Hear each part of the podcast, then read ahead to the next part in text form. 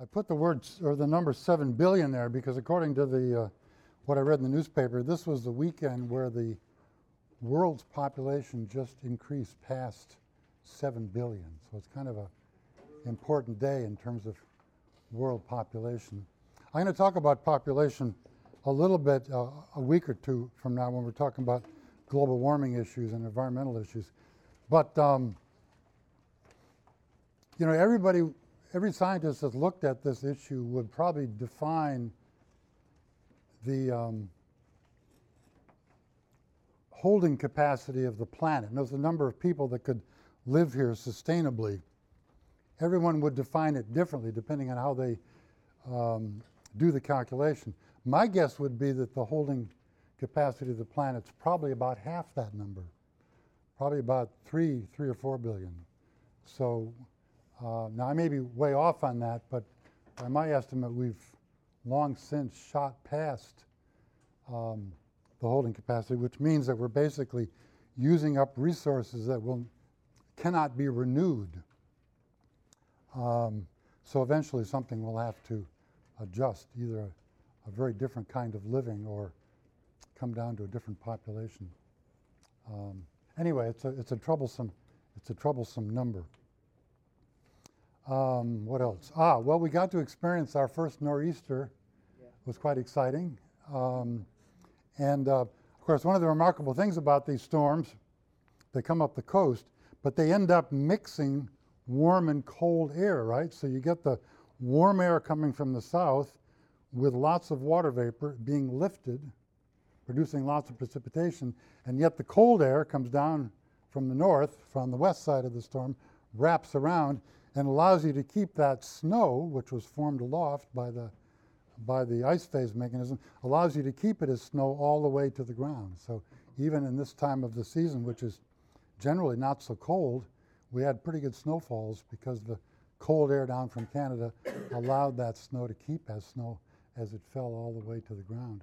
The unusual thing about it was it was a little bit earlier than we typically have nor'easters, and that combined with the fact that as the last 20 or 30 years have gone by, um, we've gotten warming in New England, which has kept the leaves on the trees later and later and later. So this was the first, in my recollection, this was the first real nor'easter that's come while all the, or most of the leaves were still on the trees. Uh, 20 years ago, the leaves were off the trees easily two weeks ago.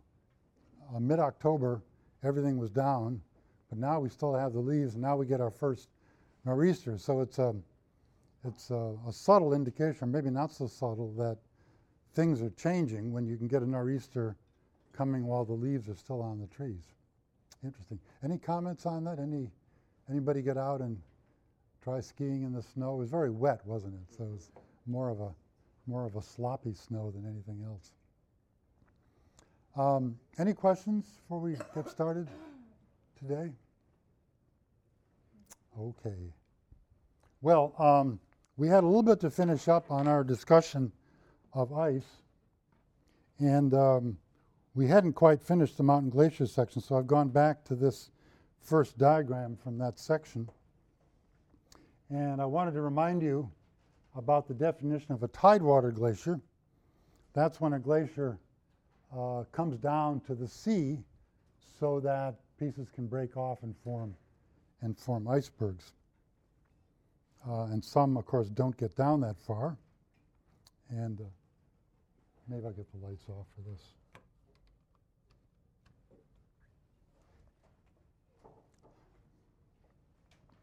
Um, an interesting set of glaciers is the North and South Patagonian ice fields down in, in the southern Andes.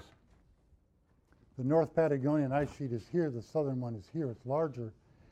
And many of them actually calve off their glaciers in these big lakes to the east into Argentina. So if you were to go down there uh, and sign on to a tourist boat that would take you up to the calving glaciers, they would be in these lakes for the most part rather than in the uh, fjords coming in from the Pacific Ocean.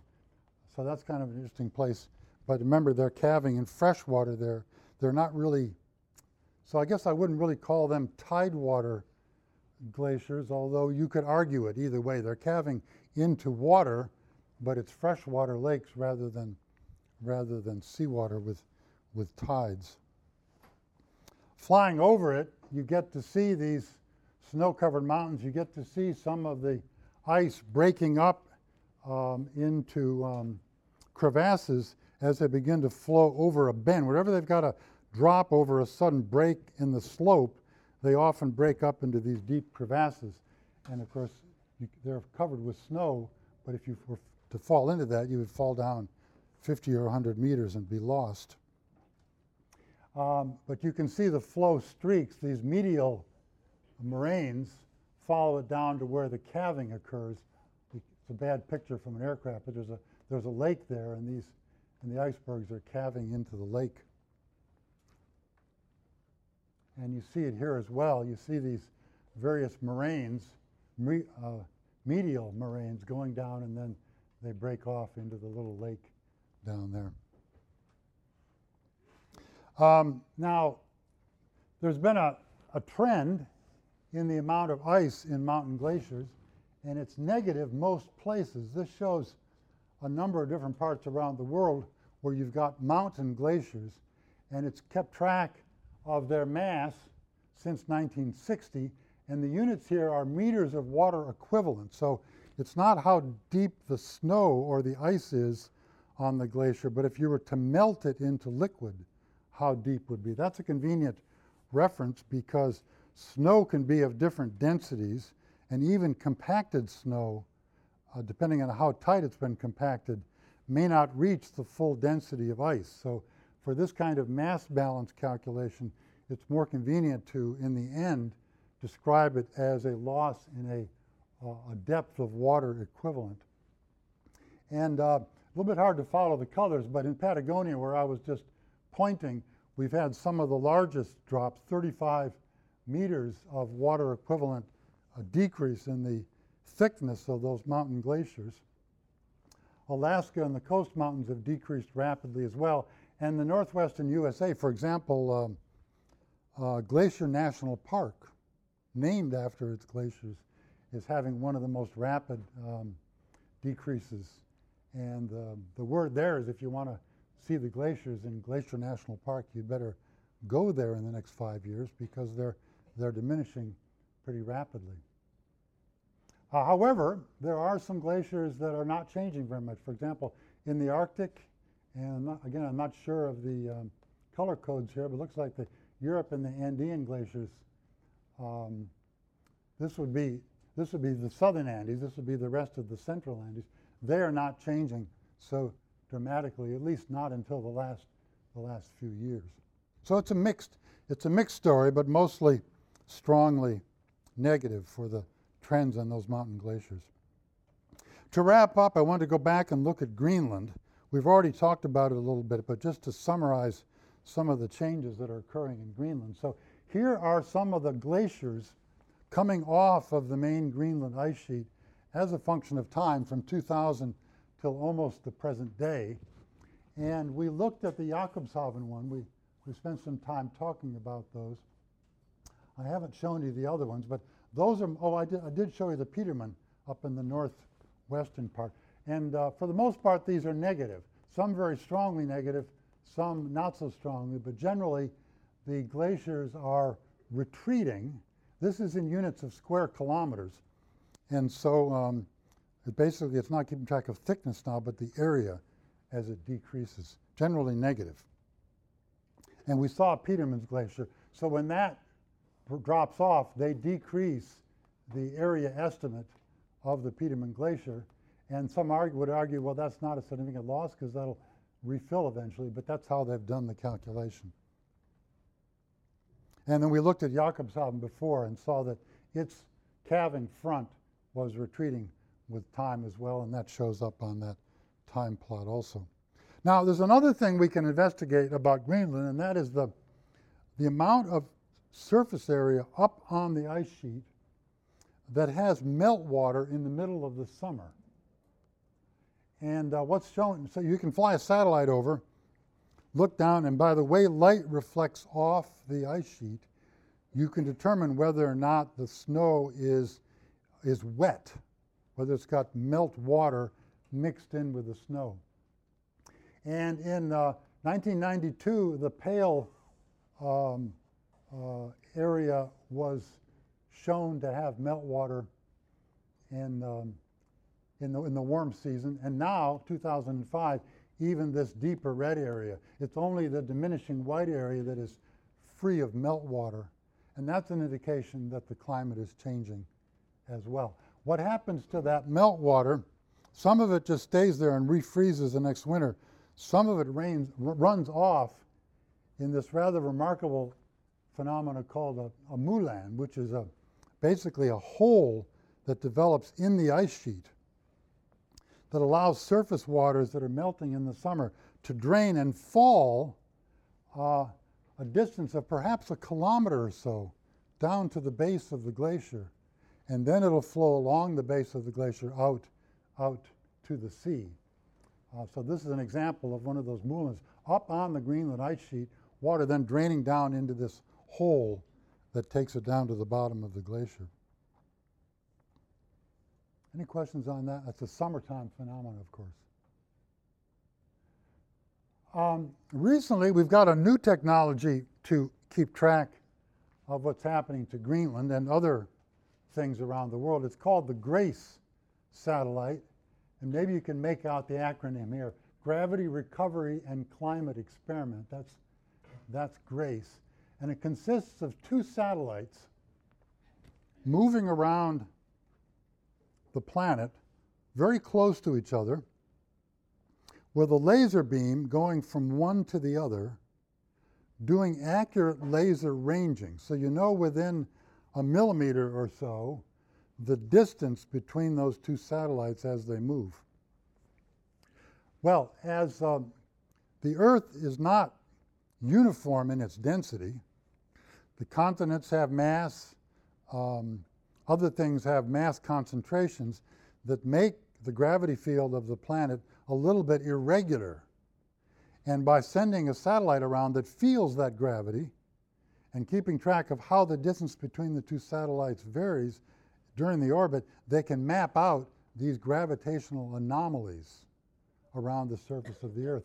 And this is an exaggerated, what they've done is take a, take a globe and uh, in three dimensions kind of made it uh, knobbly so that it shows you where the higher mass concentrations are. So this kind of, of irregular gravity field is what GRACE can detect as it goes around. Now that satellite's been in orbit for a few years now, and one of the applications of it is to look at the, not just the gravity concentrations near Greenland, but how they've been changing in time.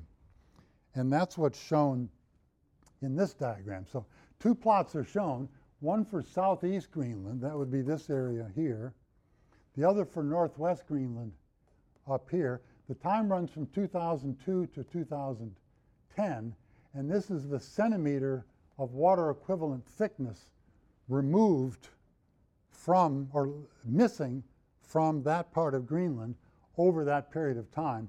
And for southeast Greenland, putting a straight line through there, you get about minus eight centimeters per year of water equivalent loss. And for northwest Greenland, it's about minus seven centimeters per year. So the two values are roughly consistent. That tells you that the overall mass of the Greenland ice sheet is decreasing.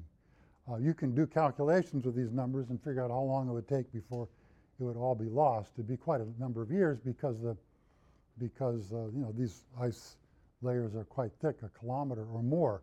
But nevertheless, it, it represents quite a bit of mass loss. And when that um, water melts and goes into the sea, of course, that raises sea level a little bit. So, and that's a calculation you can do, you can do as well. If you know the area of these of Greenland and how much this is decreasing per unit time, you can use the surface area of the of the oceans to compute how much that is going to raise sea level. Any questions on that? So, well, that's the end of the story on modern ice, current ice on the planet. We can take a few minutes if there are any questions about any of the things that I've covered with regards to ice in the climate system. Anything? Yeah, Julia. Glaciers are always associated with Um, that's right. I would say the word glacier usually implies moving ice, moving gravitationally. So if you've got an ice sheet like Greenland, and um, through the gaps like here and here, where the ice can squeeze out and come down to sea level, that would be a glacier. You wouldn't refer to this as a glacier. This is an ice sheet, right? But where it's squeezing and flowing down to sea level, that would be a glacier. Or if you have a mountain glacier, a small uh, mountain glacier with sliding uh, gravitationally, that would be a glacier as well. So just don't use it uh, with respect to a, a large ice sheet and you'll be safe on the, on the terminology side of things. Other questions on this? Okay. Well, um, we're going to um, shift gears a little bit.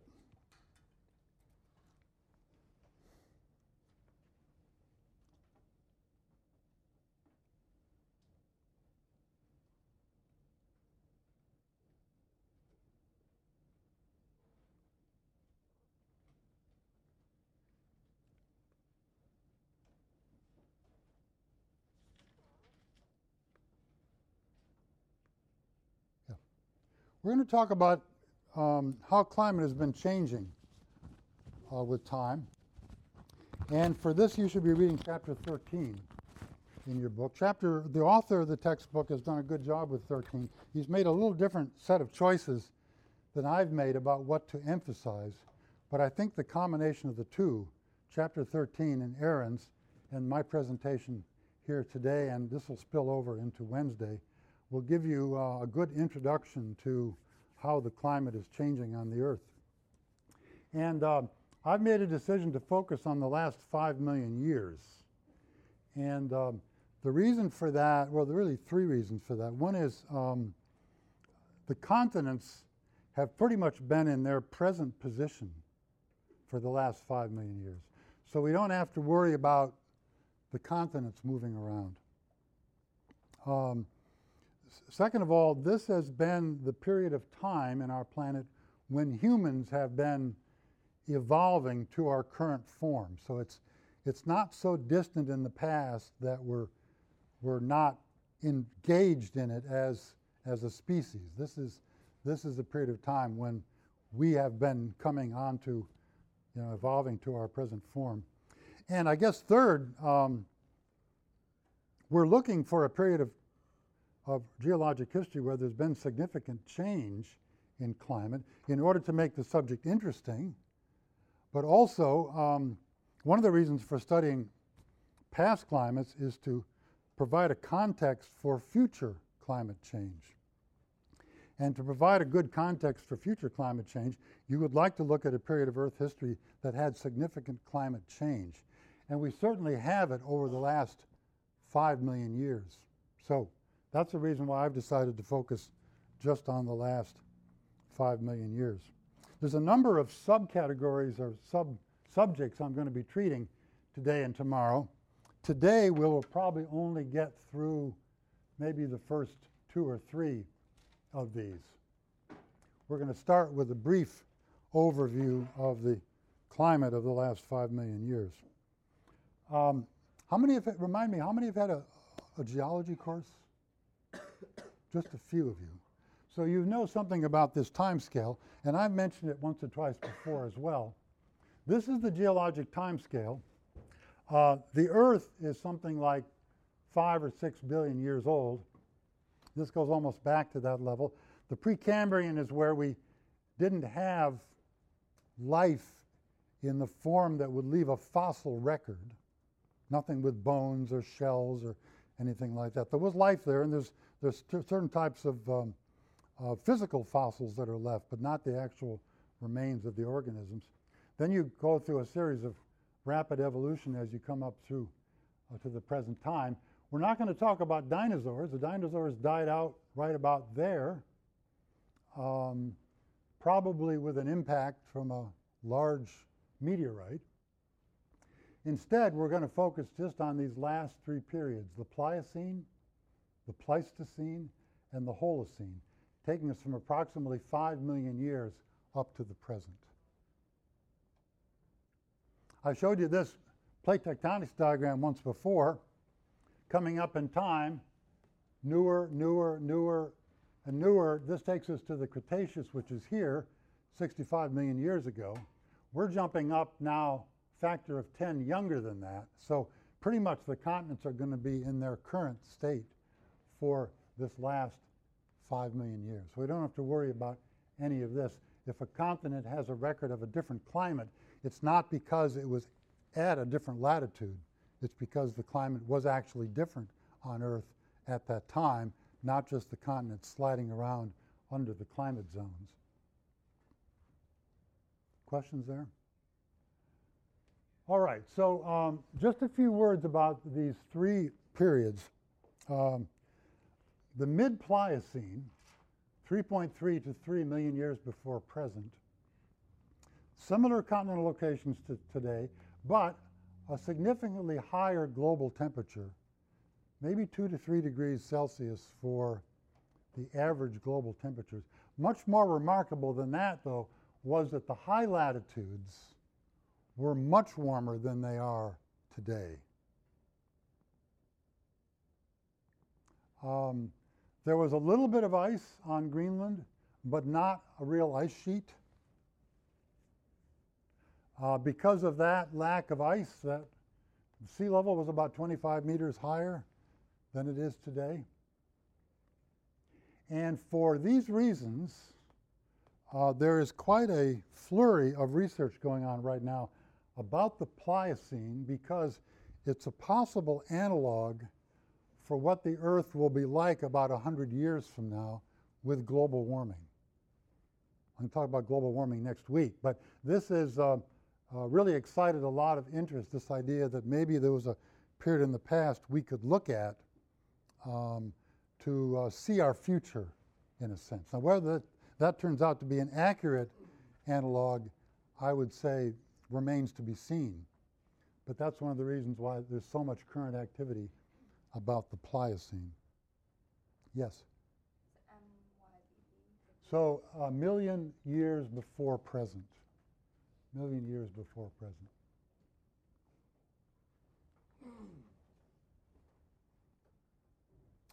Um, these were some of the mammals we had in the Pliocene era saber-toothed tiger and the, the woolly mammoth. As I say, no dinosaurs. That was 60 million years ago. The Pliocene vegetation. Now, there's no legend on this diagram, but the, the author wanted to make the point that the, uh, the normal forests that we have here in mid-latitudes at that time extended all the way up into the Canadian archipelago, up into Alaska. Areas that are now tundra had uh, forests very much like the ones we have here in Connecticut. Uh, so it really was a period of time when temperatures were much warmer at the higher latitudes than they, than they are today. Um, then we'll jump to the Pleistocene, which is 2.6 million years ago up to just 12,000 years ago. One of the problems with paleoclimatology is we've got to deal with these vast stretches of time. It's a little bit hard sometimes to conceive of how long ago that was and how recent this was. Uh, but we'll be working on that today and next time, trying to give, uh, give you all a better understanding of how these time scales work. The Pleistocene was possibly the coldest period in Earth history, although there have been discussions of periods of time hundreds of millions of years ago that may have been colder. But at least in recent Earth history, in the last, say, 100 million years or even 200 million years, probably this was the coldest period in that part of Earth history. As we'll see, there were lower carbon dioxide concentrations in the atmosphere than there are today. And throughout this two and a half million year period, there were periodic advances and retreats of ice sheets and mountain glaciers. So it wasn't a single ice age. In a sense, it was um, a large number of ice ages with warm, brief warm spells in between. Uh, if you averaged, however, it certainly was a very cold period of time. Surprising because we just came out of the Pliocene, which was warmer than it is today. Then we go into the Pleistocene, which was much colder, and then we're going to bounce back out and talk about modern climates. Um, I've written here Milankovitch pacing because the advance and retreat of these ice sheets seems to have been controlled by slight adjustments in the Earth's orbital parameters, the so called Milankovitch theory of climate change. And I'll talk about that.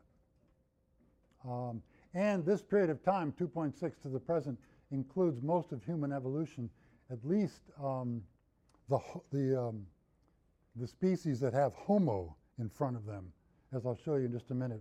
And the last glacial maximum, the last of these uh, ice sheet advances, was about 14,000 years before present. And it was just after that that I'll take the official end of the Pleistocene period. So I'm kind of defining the end of it as being uh, the, the end of the last glacial advance. Um, here is a diagram showing human evolution. There's a time scale up here in millions of years ago. So here is today, 1 million, 2 million, 3 million years ago.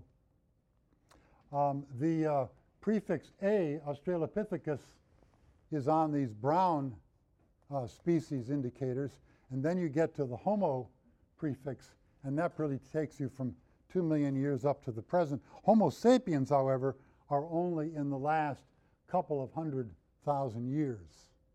So climatologically, then, the um, the Pleistocene goes from about here to about there, getting a little bit of Homo, Homo sapiens in it, um, and most of the other um, ancestors of modern, of modern man. So be sure you have a, some understanding of this when we're thinking about paleoclimate so you can make the necessary connections between human evolution and the um, and the change in climate. Any questions on that?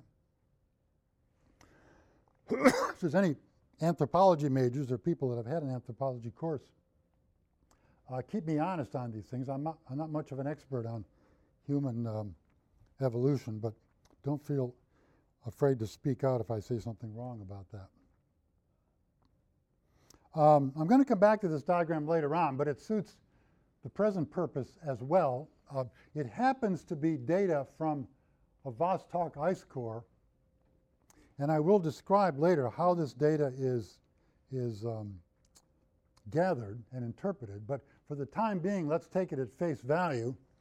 Here's a plot of temperature change from present, from the present day back to 400,000 years ago.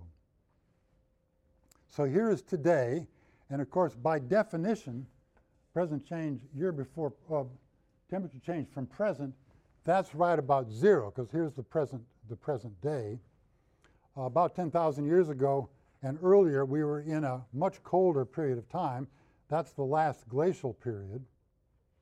Then there was another brief interglacial period about 130,000 years ago. Then a long glacial period, another brief interglacial, and so on. So when I talk about um, the Pleistocene as being a period of ice advances and retreats and, and significant climate change, this is what I'm talking about. On average, it was much colder than the present day, typically four or five or six degrees Celsius colder than the present day, but there were other interglacials. There were other brief periods of warmth. We're in one today, and about every 100, 125,000 years, back through this record, there was another brief interglacial. And that, that'll give you a sense of what I mean by this great variability that occurred within the Pleistocene period. Uh, at the last glacial maximum, in other words, right about here, about 20,000 years ago, although you can take it a little more recent than that. Um, LGM is the abbreviation for last glacial maximum. This was the distribution of continental ice sheets. It doesn't show Antarctica, but Antarctica still had its full ice sheet at that time, and Greenland. But now look, in addition, you've got an even larger ice sheet over North America called the Laurentide ice sheet, and then a large one up over Scandinavia and northern Russia as well. So the number or the, the uh, aerial extent of large continental ice sheets was much larger uh, 14, 15, 20,000 years ago than it was today at the end of that lice, of the last glacial maximum. So really a dramatically different climate than we have today. This has been one of the biggest paradigm sh shift in the earth sciences in the last 200 years was to convince us, ourselves, other scientists, and finally the general public that this recent period was so different climatologically than the one today. If you go back and read the scientific literature from the period 1900, 1910, 1920, there were violent arguments in the scientific literature about whether this could really be true, that this short time ago there could have been massive ice sheets over the continents. Now we're certain it's true. We have many, many lines of evidence that, that convince us of that, but it was quite a, um, quite a big deal at the time. Okay, then the third geologic period that I want you to be familiar with is the Holocene. This is defined as the period of 12, from 12,000 years before present to, to, uh, to the present day. And uh, it is the current interglacial period. In other words, the, non, the current non glacial period. It has modern humans, the development of agriculture, a nearly constant climate, and nearly steady sea level during that period of time. So if you're looking for a reference point from which to consider or compute climate change, this is a possible candidate. Now, it's only 12,000 years, uh, but still, that's quite a large time. And for some purposes, that might be a good reference point for defining climate change. But be careful, not everyone will agree with you on that. Some people might say, no, you want to perhaps go back a much longer period of time and integrate over all of those fluctuations in the Pleistocene, or maybe even include part of the Pliocene in your definition of a normal climate. This will haunt us, this idea of, of what would be um, the usual or the normal climate. It's almost an unanswerable question. Uh, climate has changed so dramatically over, over uh, geologic history that it's real hard to find a time that you'd be considered normal. This might be the best uh, chance for that. Questions there? Okay, so there we have the Pliocene, the Pleistocene, and the Holocene, at least a brief introduction to those. Oh, here's a plot of the Holocene temperatures. This is thousands of years before present. This goes back to 12,000 years, which is the beginning of the Holocene. And uh, temperature, there's a lot of different proxies that are considered here, and um, they all give somewhat different interpretations of past climates. But if we take a look at the thick black curve, which is the average of all of the different proxies, here we are coming out of the last ice age, reaching a value about 10,000 years ago, which remains roughly constant to the present day. However, these fluctuations have excited a lot of discussion. For example, this slightly warmer period here is often referred to as the climatic optimum uh, between about 8 and uh, 5,000 years ago. Uh, so some would argue when I say that the Holocene climate was constant. It wasn't exactly constant. There were some fluctuations within it. Okay, um, so that's, that's step one, getting those three time periods out on the table. Um, there's lots of paleoclimate methods. We're not going to have time to talk about these, but I want to spend the rest of the period today talking about geomorphology. That is looking at the landscape to deduce past climates. in a way, this is the most fun because we can do it ourselves. As we drive around the country, uh, look out the car window, um, we can begin to see these landscape features that can be interpreted as evidence of climate change. So I want to spend quite a bit of time on this because it's the one that we can really have fun with and do it ourselves. Um, I'm going to focus on surface evidence of the Pleistocene ice ages and look particularly at these five uh, geomorphologic features. A terminal moraine is that pile of debris that marks the end of a glacier. Remember, a glacier is moving, carrying material along underneath it, melting at the front. So it's like a conveyor belt. It's bringing material and then the glacier leaves, but the material piles up. So if a glacier uh, has a fixed terminus for a number of decades, it will build up a pile of rubble, rock, and soil at the end of it. And then, if that uh, glacier were to retreat, you'd have no glacier here, but you would have that terminal moraine left as a marker, as evidence of where that glacier was. So that's the importance of the terminal moraine. It shows you where the previous end of a glacier was, if it was there at least for, for several decades or a few hundred years. Now, here's one here. Here's a mountain glacier coming down into a lake. And here at the other end is the terminal moraine. So, at, a, at an earlier time, this glacier filled in the lake and ended right there, and the debris it was carrying underneath it piled up to form that moraine. So, we see it today. We can say, ah, that glacier has retreated because its snout used to be right there at that location. That's the that's the beauty of the terminal moraine. It gives you this recent history of how far the glacier had extended. And um, for scale, here's a fellow standing on top of a pile of rubber, of rubble rather. Uh, the glacier is nowhere to be seen. It's retreated up the valley, but this is where uh, this is where the snout of that glacier was. Now, there's some other things that happens underneath a large ice sheet that get revealed when the ice finally melts and moves back. Well, okay, I, have said it wrong, didn't I? Move back. A glacier never moves back. Its, its terminus may retreat, but the glacier, the ice itself, is either stationary or is moving forward. When you go into a warm period and the glaciers retreat, they never do it by sliding that glacier back up the valley. Be very clear on that. It's only that uh, the apparent end of it may seem to move back, but the ice will continue to be flowing from left to right here uh, as the terminus moves from right to left. So be very careful about your, your terminology on this. Here's a terminal moraine left behind by that. There's an esker that I'll define in just a moment, and there are some drumlins that I will define in just a moment. An esker is a river flowing underneath the ice, underneath the ice sheet, that gets partly filled up with debris.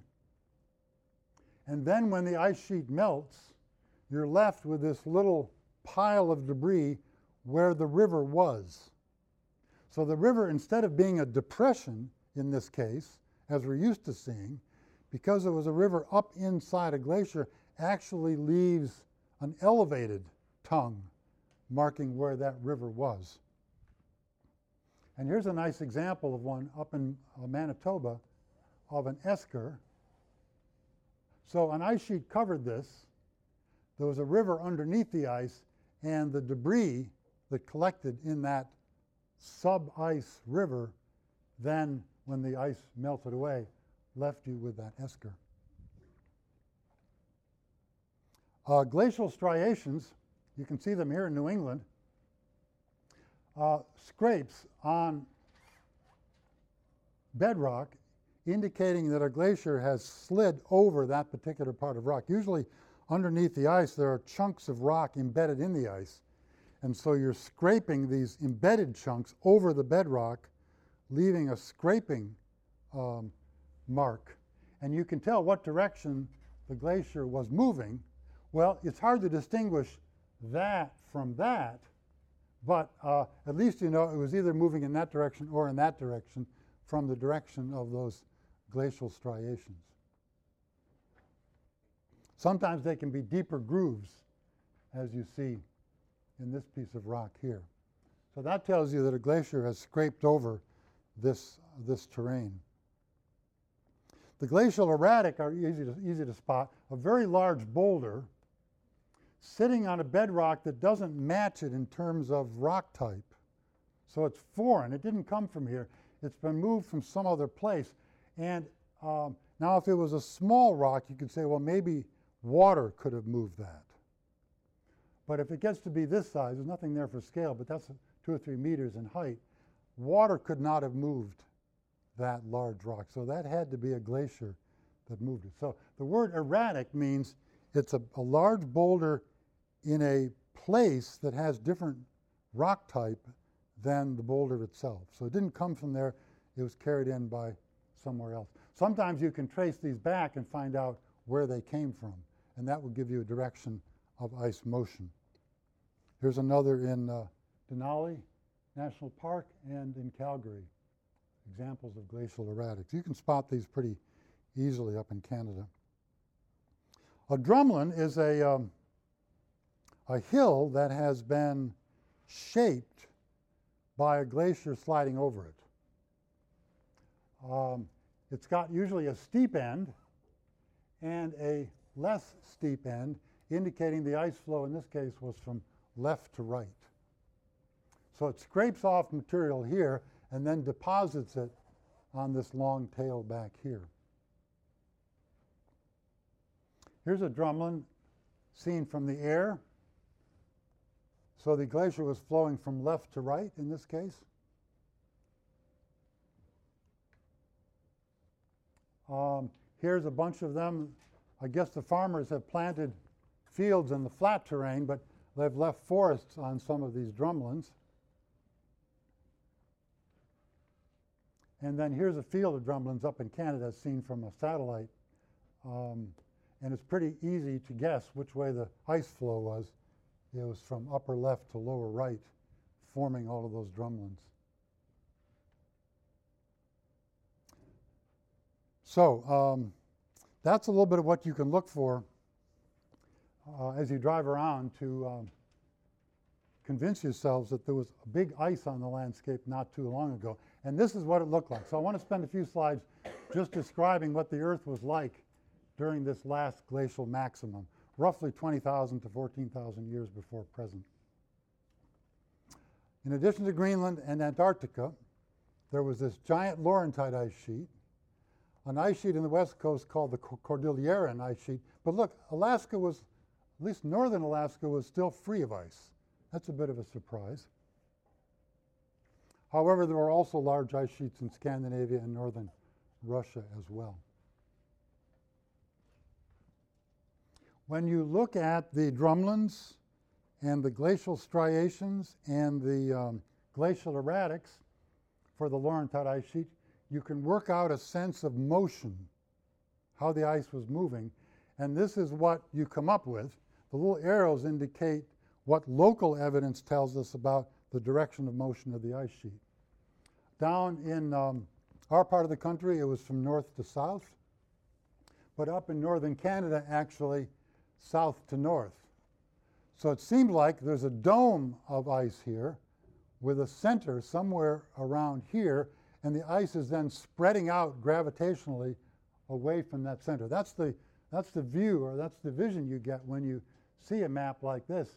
Gravity is doing the spreading, and the high point must have been somewhere in the middle here with ice moving out in the different directions. One of the reasons they put a different name on the Cordilleran ice sheet because you see some, some eastward movement here, which conflicts with what the Laurentide ice sheet movement is doing. So there must have been a seam here along the Rockies where those two ice sheets were kind of butting up against each other. Questions on that? That's the Laurentide ice sheet. Now, down here in New England, uh, we've got this remarkable feature called um, Long Island to look at, as well as uh, Martha's Vineyard in Nantucket.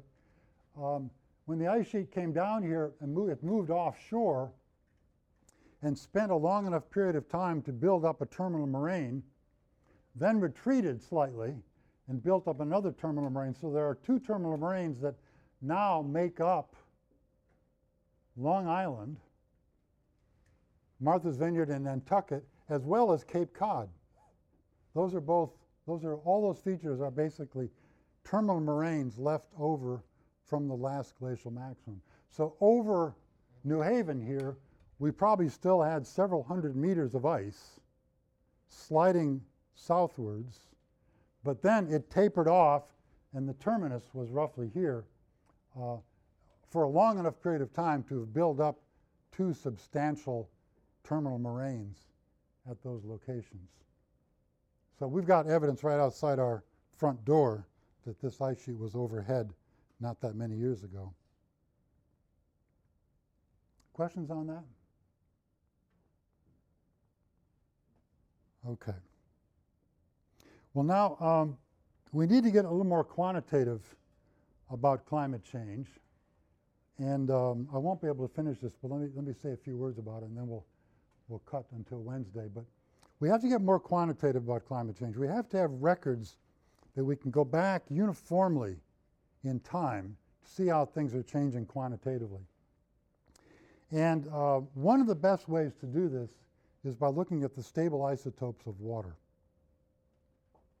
And I wanted to remind you about what I mean by isotopes and how we're going to use them climatologically. You remember that an isotope of a, of a chemical element is defined as a, um, an analog to that element that has an extra neutron or more in the nucleus to give it an added mass but without any change in its electrical charge. So, for example, um, hydrogen is normally um, uh, one proton with electrons going around it. Um, the most common isotope of hydrogen is called deuterium. It has a, a proton and a neutron in its nucleus, so it's got double the mass but the same charge. The same charge means it behaves chemically like its parent. Um, but that extra mass makes it behave a little bit differently when it comes to changing phase. With oxygen, the dominant, um, uh, th- let's say the parent isotope of oxygen has a mass of 16, eight protons, eight neutrons in the nucleus. However, it's still oxygen if I add two more neutrons to the nucleus. Now it becomes oxygen 18. And these are the particular isotopes I'm going to be talking about next time with respect to using, looking for clues for climate change, particularly deuterium versus hydrogen and oxygen 18 versus oxygen 16. So I can make up new water vapor molecules now. If I make uh, water from a normal, two normal hydrogens and a normal oxygen, it's going to have a mass of 18. 16 plus 1 plus 1, that's 18. If I replace one of the hydrogens with deuterium, that's going to give water with a mass of 19. If instead I keep the two hydrogens as hydrogens but replace the oxygen 16 with oxygen 18, I get a mass of 20. Turns out that these heavier isotopes of water have a slightly lower vapor pressure. This means they evaporate more slowly and they condense more readily. And this is what gives them, um, provides to us information about how the hydrologic cycle was working in the past by looking at the ratio of these two isotopes. I'm out of time today, but before Wednesday, if you could spend a few minutes reviewing your high school and college chemistry about the nature of these isotopes, that'll put you in a good position to understand the lecture on Wednesday.